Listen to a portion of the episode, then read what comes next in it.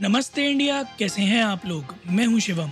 अगर आप हमें पहली बार सुन रहे हैं तो स्वागत है। इस शो पर हम बात करते हैं हर उस खबर की जो इम्पैक्ट करती है आपकी और हमारी लाइफ। तो सब्सक्राइब का बटन दबाना ना भूलें और जुड़े रहें हमारे साथ हर रात साढ़े दस बजे नमस्ते इंडिया में। दोस्तों, आज की ताज़ा खबर और सबसे ज़्यादा बड़ी खबर, मेरे ख्याल में जो इकलौती खबर आज पूरे दिन चर्चा में रही है, वो है कियारा आडवाणी और सिद्धार्थ मल्होत्रा का गठबंधन। तो पहले तो बहुत बहुत बहुत मुबारक हो इन दो फैबुलस एक्टर्स को हमारी पूरी नमस्ते इंडिया फैमिली की तरफ से इस शादी के बंधन में बंधने के लिए।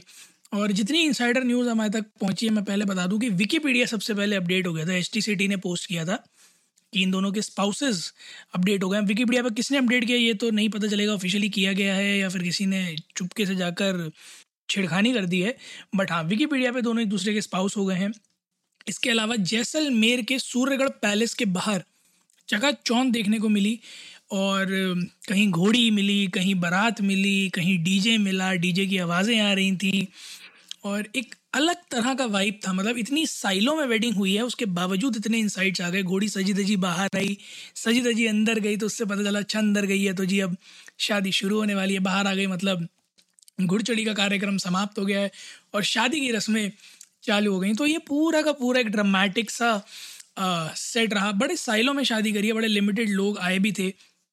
मुझे तो बड़ा बेसब्री से इंतज़ार है करण जौहर और शाहिद कपूर जी के परफॉर्मेंस का, क्योंकि उन दोनों ने कहा था कॉफ़ी विद करण पे डोला रे डोला पे डांस करने के लिए। तो मैं तो बड़ा एक्साइटेड हूँ कि जल्दी से जल्दी इसके फुटेजेस बाहर आएँ, थोड़ा वो लोग मीडिया वीडिया से इंटरेक्ट करें। और आज शाम का रिसेप्शन है तो उम्मीद है कि जल्दी ही कुछ तड़कते भड़कते फ़ोटोज़ भी सामने आने वाले हैं।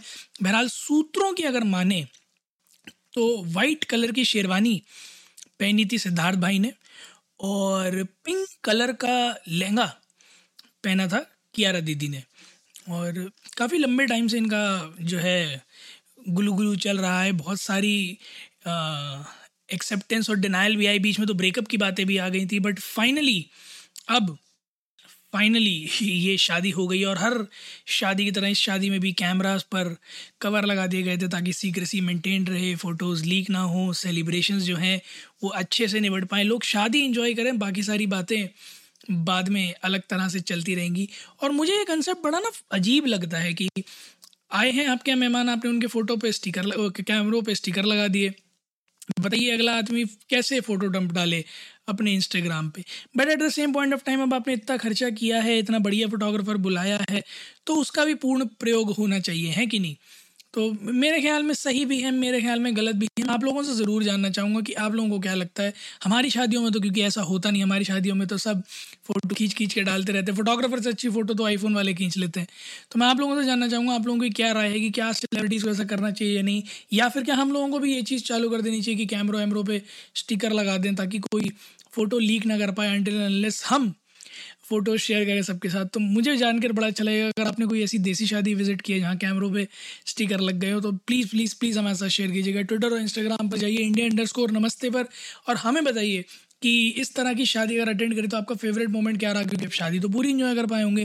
तो फेवरेट मोमेंट क्या रहा, कोई भसड़ हुई तो वो हमारे साथ शेयर करें, कोई फूफे चीज़ें नाराज़ हुए हो तो वो ज़रूर गॉसिप हमें बताइएगा, हम बड़े इंटरेस्टेड रहते हैं। उम्मीद है गाइस आप लोगों को आज का एपिसोड पसंद आया होगा। तो जल्दी से सब्सक्राइब का बटन दबाइए और जुड़िए हमारे साथ हर रात साढ़े दस बजे सुनने के लिए ऐसी ही कुछ बर्राती खबरें। तब तक के लिए नमस्ते इंडिया।